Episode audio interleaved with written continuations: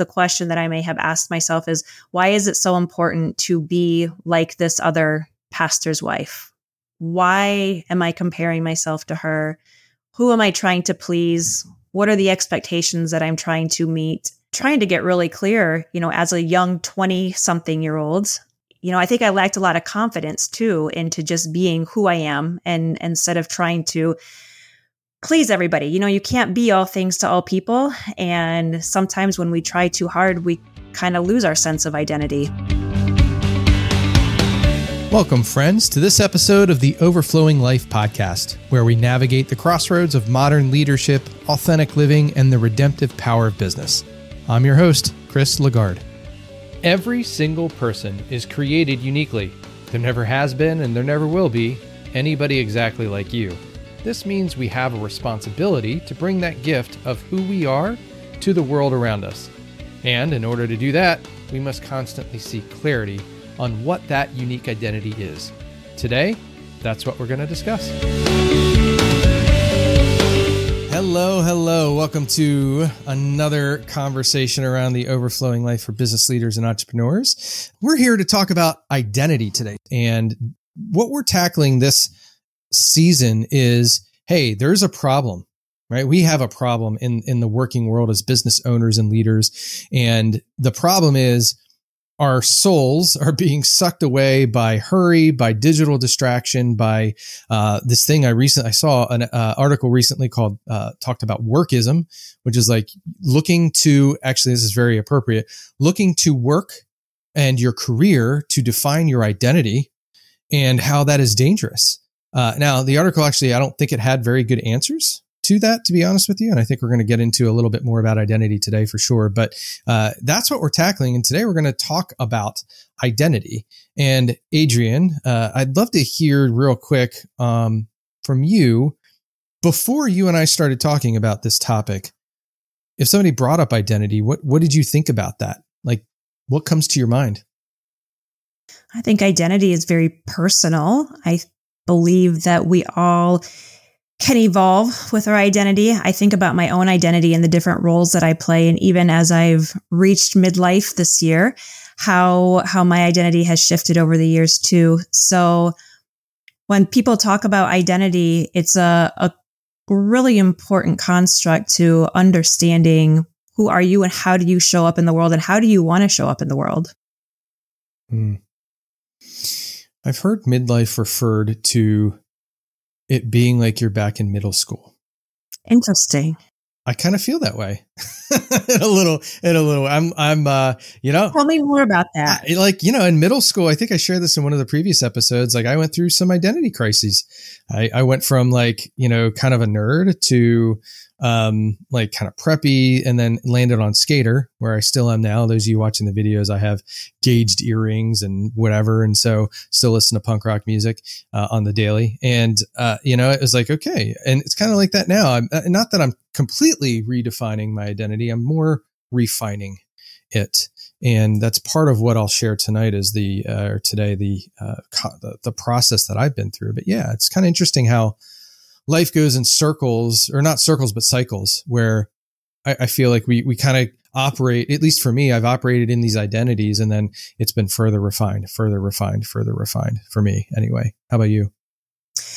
When we were preparing for this, I was actually thinking about how identity shows up, how we try on different identities based on our circumstances. And I have one child who is in middle school and one in high school, and the journey that I have observed for them, yeah, just what you said, it's they are trying to figure out who are they in context of their social circle, how are they going to show up, how are they going to be a friend, how are they going to be a sibling. So as they explore their identity in middle school and high school, I really can relate to that actually in midlife of, who am I now as I'm going through several life transitions and identifying the parts of me that truly are kind of evergreen about my identity, but as you said, refining it too. Mm. Yeah. And as leaders, business owners, man, if we don't really know who we are and the components of our identity, that's, you know, going to really impact our business. I fully believe your business grows to the extent that you do. And I also believe that identity is not and self-awareness, which is our next episode. And they are different. They play with each other a little bit, but they're different. Uh, that identity and self-awareness are, are ever evolving. They never stop. Right? You never arrive with those things. You're always learning more about who you are. And so let's jump into how it's generally defined. And so as, as I was preparing for this as an Enneagram five, I love to dive deep and uh, appreciate my co-hosts' work in helping me like whittle away the copious amounts of information I could lay on everybody. That's most people won't care about. But uh, in Psychology Today, I saw that they had uh, said identity includes the many relationships people cultivate, such as their identity as a child, as a friend, as a partner, as a parent. Right? So you've got identities in those roles.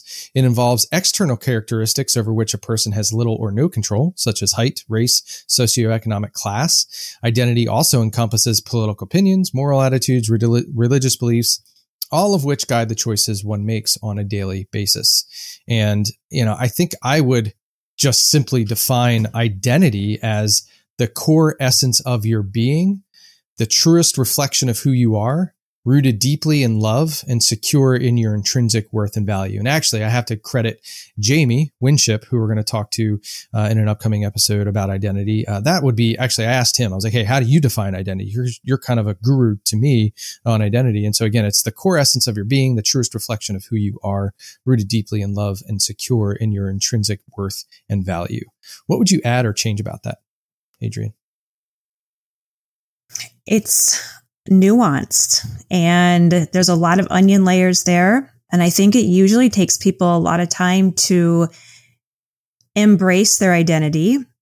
A lot of times people, society tell us that we have to be a certain way, or that we have to show up a certain way. We have to be more of this. We have to be less of that. And so there are a few people that I have met who really feel confident in their identity and are just unapologetic about how they show up and who they are. So I also think that exploring your identity, as you said, it's an ongoing process. It's kind of like climbing a mountain that we're never going to reach the top of. There's always more to to dive deep into. So it's it's definitely a, a process and a journey. And I think one has to be willing to embrace it and to look at both the the positive and the the less positive aspects if we really want to be healthy, whole people. And as leaders, I think you want to be healthy, whole people. Yes. Well, and the healthier, wholer, more integrated you are, uh, the better leader you will be, which again, we're going right. to talk a lot about that in this episode and next episode. And look, I, it's my personal belief that we are all created uniquely, that we are, there's never been anybody like us in all space, time, and history. However many people came before us, there's never been anybody like us. There will never be anybody like us after this. Even if they look exactly like us, their experiences, their perspectives are going to be different. And so because of that, our identity is a filter through which we, I believe, we bring the gifts of who we are to the world around us. We each have a gift or many gifts to share with others, uh, to make this place better. And if we're not clear on what that is, the world is missing out on that, especially as leaders. And, you know, look, nothing against politics, I suppose, but man, I just, it's not a, it, we clearly need leaders who know who they are to stand up in the political realm to say, you know, look, public opinion aside to a degree, this is like who I am, and here's how I want to see the world made better. And as leaders, we we better know our our uh, who we are.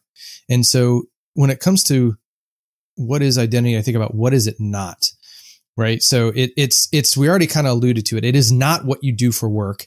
And, you know, when you meet people, what do you do? That's the first thing you ask. So, which makes you think like, okay, well, that is where my identity is tied to. And that will let you down for a lot of reasons, but it's not what you do for work, right? Yeah.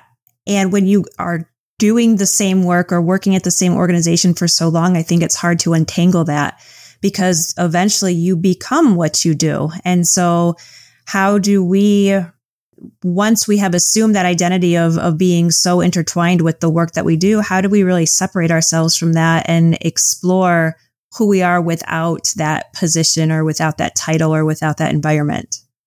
Mm. Well, and, and I think it starts with an understanding that you are not what you do, you do what you are, right? So it, it's, it's, you know, you had said, uh, if I re- can repeat the word you said exactly, it was like, look, you know, you do a career so long, you do something so long, you start to become that. And I would suggest that, it, it, and, and this is a privileged statement, meaning most people around the world don't necessarily get to equate identity with career for the most part, right?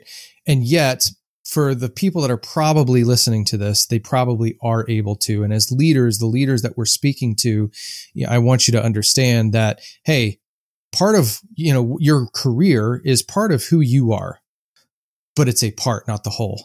Right. So starting from the mindset that I, I, I am not what I do, but I do what I am, is a great place to say, okay, let me start to discover what I am and how what I do fits into that, and that uh, untangling that kind of um, maybe tied up knot in a little bit, right? Conscious uncoupling. Yeah, that's a good term. That's a good term. It's when also, if I may add, also when we know who we are as leaders and we know what our strengths and our talents and even our liabilities are, then we can step into those places of leadership. It, and it doesn't matter how long you've been there, whether you're new, whether you're a veteran, whether it's a, a new environment, a new team. If you're confident and you know what talents you bring as a leader, then you'll be more confident in who you are, no matter what the environment is. Yeah. And, and, and it's funny because this conversation's already kind of weaving in with self-awareness a lot. And, but again, they are different, and we'll get to that in a second. Um, also, I, I would suggest that your identity is not what tribe or team you quote unquote play for, right? I'm a Phillies fan, Philadelphia Eagles fan. Unfortunately, Phillies lost last night. They left a lot of points on the, on the playing field, but you know, it is what it is. I'm not going to cry over it, but right. And, and it comes down to who are you intrinsically? What are the experiences, the gifts, skills, talents that make you, you? Like, how does that play into everything? And so, you know, it's also not just your personality. Right? It's not just your Enneagram type, especially Enneagram, because that's a transformational tool.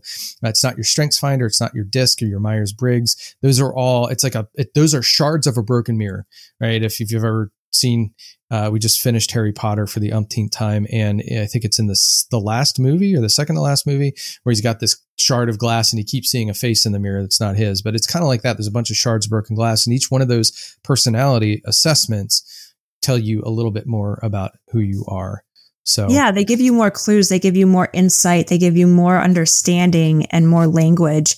And when you take the composite of all those things, then you can really start to get a deep understanding of the things that make you tick, the things that trigger you, why you get out of bed in the morning. So those are all fantastic tools. But yes, I, I always want to make sure people know that those are just tools into understanding your identity, and that as complex human beings, there's so much more to us than whatever the results of those assessments are.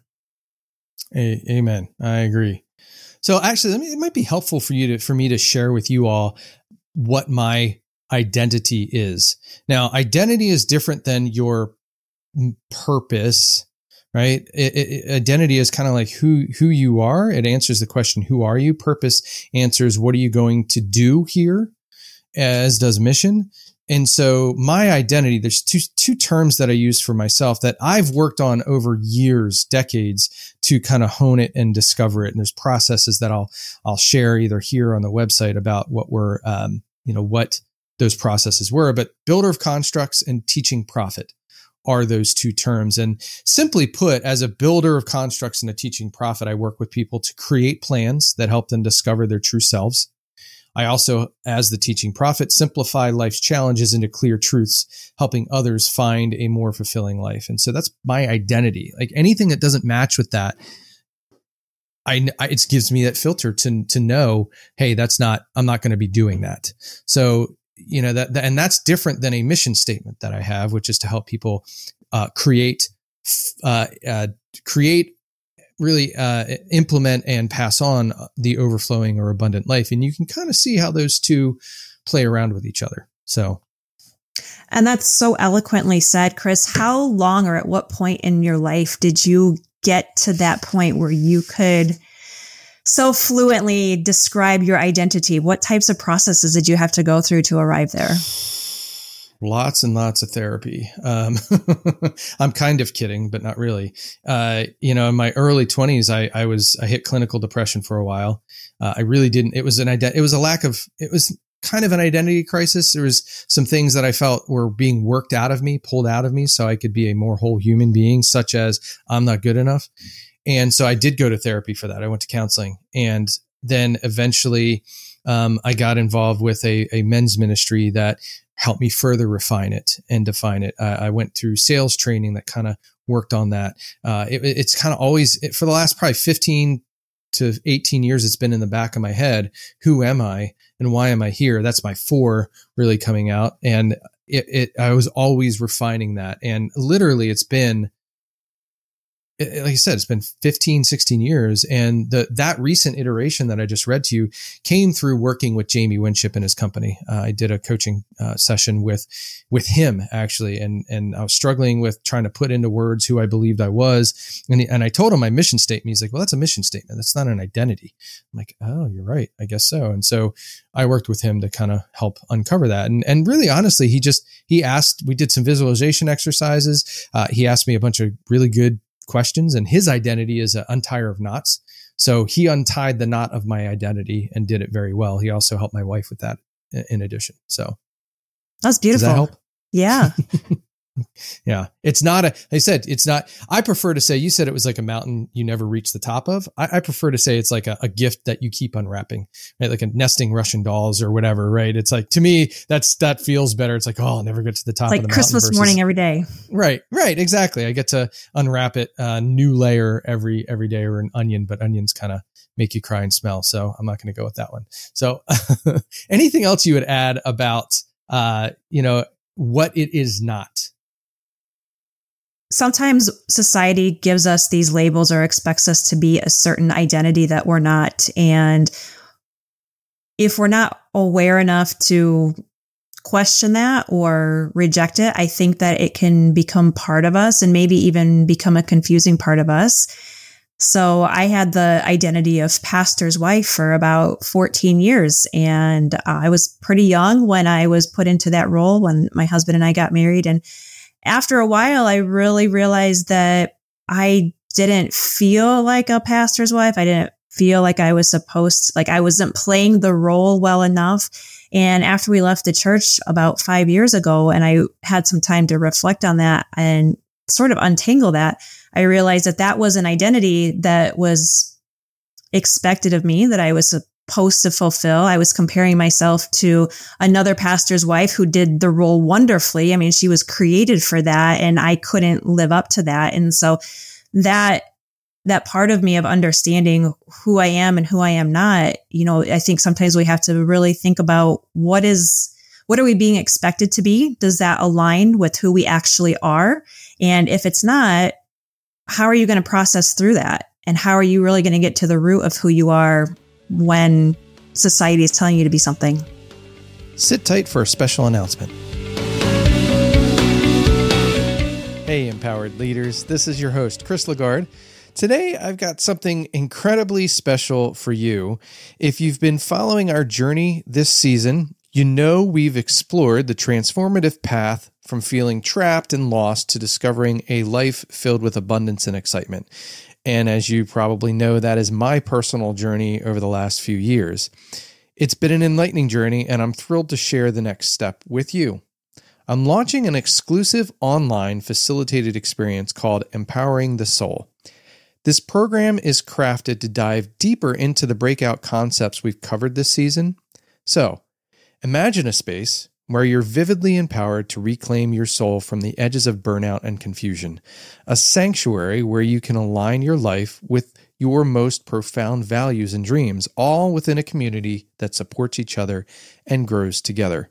Your transformative journey begins this April, spanning nine sessions over three months. And here's the exciting part. As one of the select eight pioneers in this inaugural group, you will grab your chance to explore these life-changing concepts more intimately and help shape this experience for future participants. The value packed into this course is over twenty-five hundred dollars, covering everything from personalized coaching to exclusive resources. But for you, my podcast family, as a part of this initial group, I'm offering this for just sixty dollars a session, or a total of five hundred dollars. Seize this opportunity now.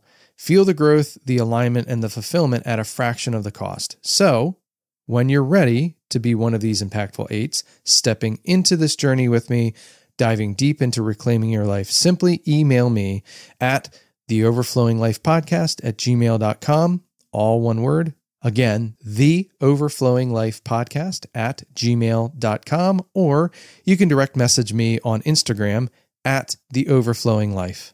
Don't wait. Slots will fill up fast. There's only eight, and I can't wait to embark on this journey with you. I'm in. Are you? Now back to the show. So if you could go back, not quite twenty years, but let's say nineteen or eighteen years, and ask yourself some questions to kind of maybe help yourself realize, hey, I'm I'm wearing somebody else's clothes here. Uh, it's it's not really my true identity. What questions might you ask yourself, Adrian, or have asked yourself? Well, I think I would have started therapy earlier, because I think therapists are really great at peeling back those layers and asking those questions. You know, something that I always had struggled with and still struggle with are comparing myself to others. And so I think the question that I may have asked myself is, why is it so important to be like this other pastor's wife? Why am I comparing myself to her? Who am I trying to please? What are the expectations that I'm trying to meet? And so trying to get really clear, you know, as a young twenty something year old, about what that role is. And, you know, I think I lacked a lot of confidence too, into just being who I am, and, and instead of trying to please everybody. You know, you can't be all things to all people. And sometimes when we try too hard, we kind of lose our sense of identity. Mm. Yeah. You know, I think about the tension that we feel like when you compare yourself to somebody else. It definitely, for me, I feel inferior. Right? There's this tension, this, these, these negative emotions, uh, which I, when you say negative emotions, it's like, oh, I shouldn't have those emotions. And that's not really the right descriptor, but these like, these not, they just don't feel good. And they're, again, they're that, it's that dashboard on the car. It's the lights going off saying, you need to pay attention to this. And I, I when I coach folks, pay attention to those. I ask them, pay attention to those feelings, those tensions. And what is that about? And and really dive into that. You know, if you're living in an identity that's not yours, there's probably tension and stress and, you know, discord in there. Absolutely. And pay attention to that. Yeah. What is that internal dissonance that's occurring that uh, might give you some clues into to some struggles that you're trying to work out? Yeah. And especially as as leaders, knowing that unique identity, like we had just said, said earlier, is really important. In fact, there was an article by Doctor Bill Howitt in Forbes back in January of this year, twenty twenty-three. I'll, I'll link to it in the show notes. That is all about your leadership identity matters. And, you know, he, he talks about how it deeply impacts your identity, deeply impacts your behavior, interpersonal skills, your emotional intelligence, attitudes, beliefs, and assumptions. And we'll, we'll talk about a, a study done by GreenPeak Partners in collaboration with Cornell University next episode. But, you know, identity involves self-awareness, which is the one quality that was the strongest predictor of overall success in the study that they did. So obviously identity plays a huge role as uh, in your success as a, uh, as a leader. And so, you know, when we,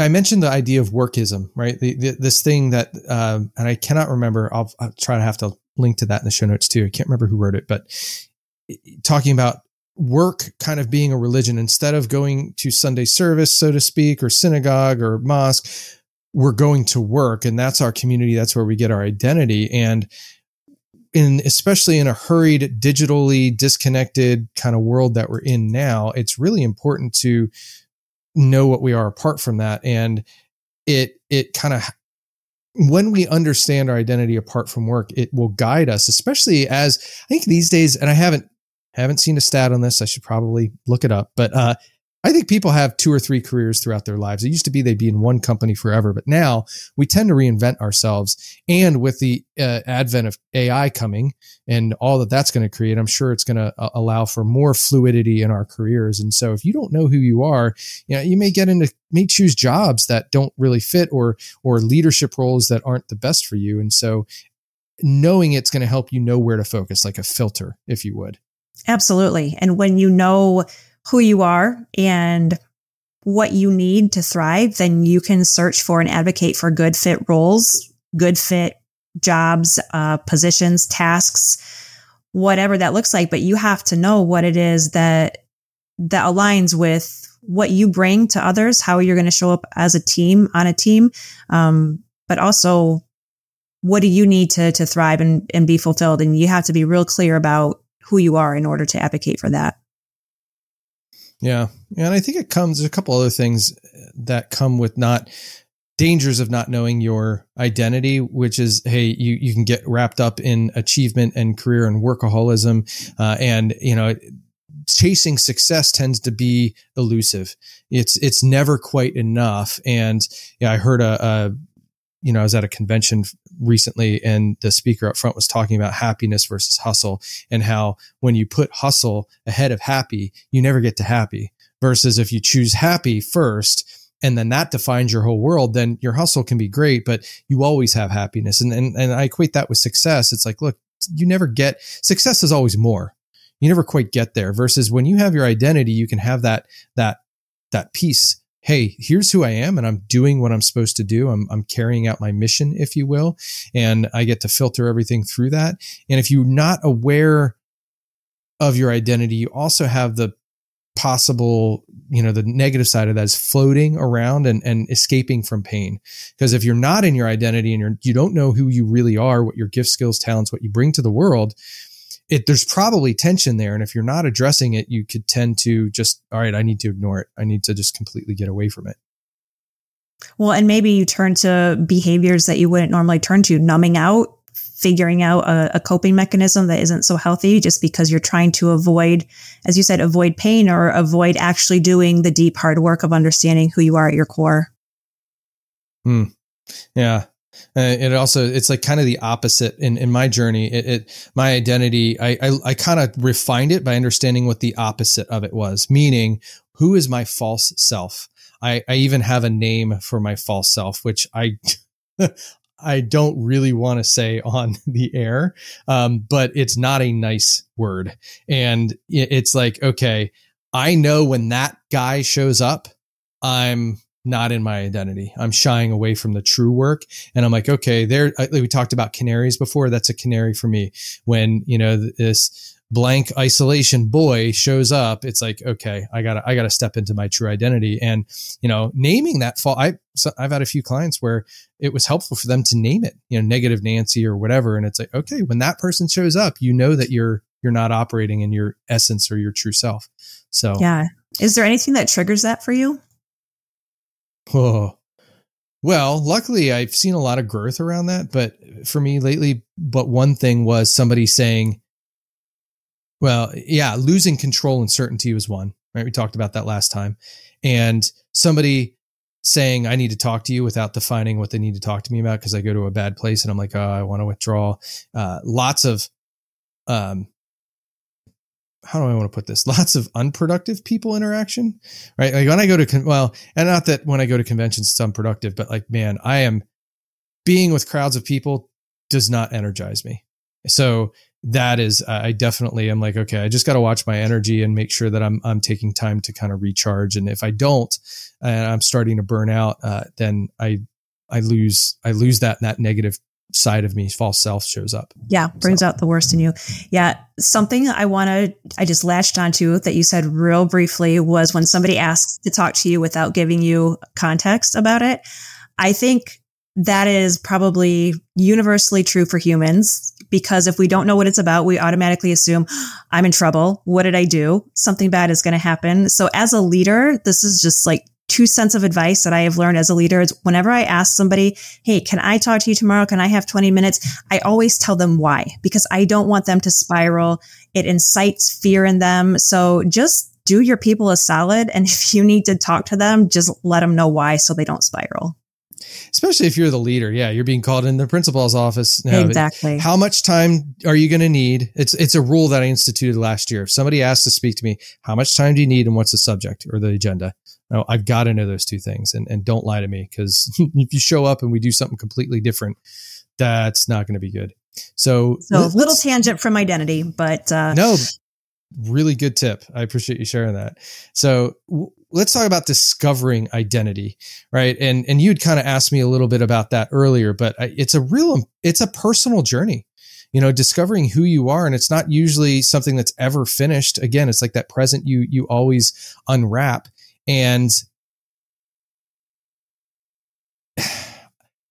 there's a, I think it it goes to some of the practices we talked about before. You've got to create space for reflection and solitude, silence, stillness, so that you have that time to reflect on, you know, how you are actually feeling, what you thought about certain things, what your emotions were about. So it kind of starts with making sure you're leaving, um, you know, space for you to be aware of that and work on that. And listen, it's not also something you're going to just come up with like that. I had a good friend that would say, if you don't know your purpose or identity or your big why, that is your purpose, is to discover it. Start which I think there. Is a great way to look at it. Right. Exactly. So, Adrian, when you think about where else you might start, what other tools and things do you think uh, have you found useful in figuring out who you are and, and what makes you you? Yeah. Two things that come to mind.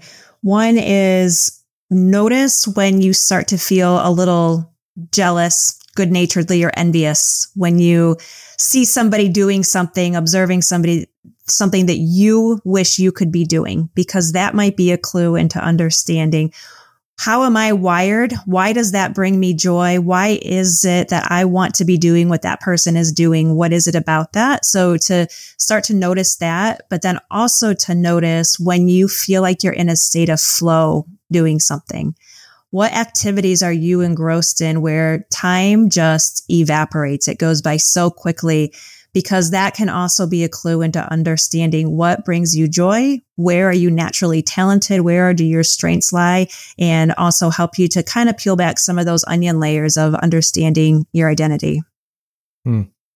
That's good. Pay, so, and that's going to take awareness, right? Paying attention awareness, to that. Yeah, and time. Yeah, you kind of mm-hmm. have to put on these... these spidey senses on, right? To, to notice when those things are happening too. Yeah. I, uh, I really love assessments. And as I said before, assessments aren't the end all be all. The, uh, I heard Ian Cron, Ian Morgan Cron, who's an Enneagram expert, say one time that, uh, you know, all, all typing systems are wrong, but they're useful. And so the way I interpret that is like DISC, Myers-Briggs, uh, StrengthsFinder, and Enneagram are all, they're useful, right? They're, don't you don't want to put yourself in a box, right? There was a, a assessment that the company I worked for before used, and it was called the A V A. And, and people went around literally in the entire company. I had two hundred thousand people in the company would be like, well, they'd identify themselves by the four digit number that their A V A is, which they got rid of that just because people were putting themselves in a box and they created their own. And there's no way to do that. There's eleven traits and you can't, there's no numbers to refer to. And so, uh, you know, I think it swung a little too far over to not identifying, because it is helpful to get some range. Like when you say, hey, I'm a sub uh, Enneagram subtype, you know, one to one. If you know what that means, it's like, okay, I get the gist of you, you know, quicker than if I, you know, you sat down and shared for an hour. Right. But assessments are really a good tool to understand, like a disco ball, the various parts of you. There's StrengthsFinder, DISC, uh, the Big Five, Myers-Briggs, um, and, and of course, Enneagram, which is the best tool. I think you and I would agree on this, that it is the best tool to create self-awareness and a growth path, not just like, okay, well, I know my top five strengths are learner, analytical, self-assured, developer, you know, responsibility. That's great. But as an Enneagram five subtype one to one with, uh, you know, a four and a nine in my makeup, that gives me really good clarity for growth. And okay, where am I? Where do I kind of, where are my fixations? Where are the things that I lo- lean on too much? And how do I be aware of that and grow out of that? So, you know, those assessments can be very helpful to understanding parts of who you are. Right. And I would say too, think of it not as something that is labeling you or putting you in a box, but it's something to help you get out of the box, especially the Enneagram assessment too, because it's actually kind of lifting the lid of the box that you may have inadvertently put yourself in, because it provides so many different tools and different pathways with the wings and the lines, pathways to grow. So that way you actually move into higher levels of integration to become a healthier, wholer self. And also, you know, if you're skeptical about assessments, take what you want from it. You know, take the assessment, kind of sift through it, figure out what resonates, throw out the stuff that doesn't resonate. Just because you get a certain result, it doesn't mean that you have to one hundred percent wholeheartedly say, yes, this is me. Talk about it with a coach. Talk about it with your personal board of directors, your trusted friends, your mentors. And, you know, if there's pieces of it that you feel like, yeah, this doesn't describe me that well, then you know what? That's okay. Yeah. Yeah, when we when I go to prep somebody to, to initially go through their integrative Enneagram nine report, it's like, look, not all of this is going to be accurately true about you, you know? Right. And and as long as we verify that your type is correct, then let's like keep what we need to and get rid of the rest. Um, so also, I thought of uh, five love languages. Um, Kolbe, K O L B E, is another one that's that's that's really good. And you know, ultimately, Jamie's probably going to talk a little bit more about this uh, later, but you know. Imagine, imagine like you're sitting in a safe place and you're peaceful. You're at one hundred percent peace and love shows up to you. True, pure love shows up to you. And, you know, imagine the fears that you're, you're holding on to, the things that are keeping you up at night or concerning you right now. And you envision them in your hands. What do they sound like? What do they look like? How do they feel? Are they heavy? Are they light? And you give that to love. And what does love do with that? And what does it give you in return? And who does love say you are? Right? I've done that uh, exercise myself, led people through it, and Jamie's done it thousands of times. And it's fascinating the things that happen when you go through that type of exercise and what happens to the fears and worries that you have and the, the similarities that people have around what happens. And, you know, if if you can get in touch with true, um, pure love, and that reflects back to you who you are, that's probably a good starting place to say, okay, what is that identity? And then the last thing I'll say is, is community is going to be really important to understanding who you are. The people that know you best are able to reflect you back to you. And usually when I'm, when we're um, authenticating or validating an Enneagram assessment, I'll say, hey, show this to your partner, your spouse, and just see what they say. Do they say it's true or not? And, you know, have them help in that process, because a lot of times, especially with Enneagram, there's this eek factor like, oh, I don't really like that. And I want to deny that. I, I want to be this one, not that one. I don't like this one, but yeah, it's probably true that it is. That's and probably then your partner's who you are. Spouse could verify it. Right. Right. So, all right. Uh, anything else that, that you, oh, I, I'll say this too. Look, I'd love to offer you a one, what here's steps one through five. You find your identity on step five, but I'm going to be honest. Don't, if somebody tells you that, I would question how accurate and, um, how good, I mean, I'm, it, it will help you uncover some things, but your identity pathway and journey is really yours. And there are things you can do to help uncover that. And yet, you know, it, it's, there's no one to five, steps one to five to that. Would you agree yeah, with that? Yeah, there's Adrian? No one size fits all. There's no prescribed journey. I think the most important thing in the whole process is to be curious and to have a desire to want to know yourself and to be committed to uncovering that and to growing, both so you can show up as a leader and so you can show up as your best possible self for the people in your life. So, we're at that time. We're going to uh, offer a challenge to you. I'm going to offer it. Uh, so one of the ways that you can actually really kind of get to know your identity and what you operate from is your core values. What are those few values that no matter what are non-negotiable? And one of the best ways to, to do that is to start with a list of values and narrow it down from around one hundred fifty to two hundred values all the way down to your top five if you can. Uh, and I know people listening won't be able to see this, but I've got mine right here. It's a little washed out, but I've got my top uh, eight uh, right on my desk. And that is incredibly helpful to understand who are you, because when you understand, hey, you know, family is one of my top values, being with them, both quality and quantity of time, that's part of who I am. I'm not going to violate that. That's going to help me make decisions around what I say yes or no to and what involvement. So that'll be on our website. Go ahead and, and check that out at the overflowing life dot com. And please, as always, connect with us on Instagram or email us your questions, and we would love to get those. Uh, any last parting thoughts, Adrian? You did great, Chris. So did you. I appreciate having you as a partner. All right, y'all, until next time. In our next episode, we have an amazing conversation with Jamie Winship, a man who's dedicated his life to untangling the complex knots of human identity and conflict through his transformative identity exchange method. Jamie brings his rich background in law enforcement and his vast experience in conflict zones around the world to share how understanding our true identity can lead to profound learning, creativity, and societal reconciliation. We explore his approach to identity transformation, his deep insights into leadership, and the power of living fearlessly. Join us for a conversation that promises to not just be enlightening, but truly liberating. Here's a quick preview.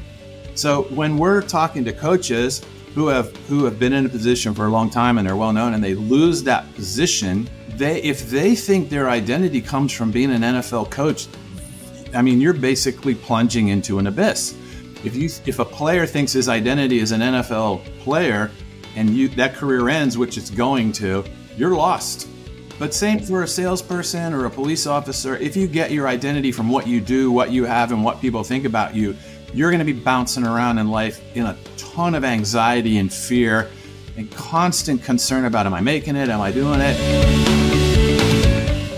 Thank you so much for tuning in to The Overflowing Life. If our message struck a chord with you, please subscribe and connect with us.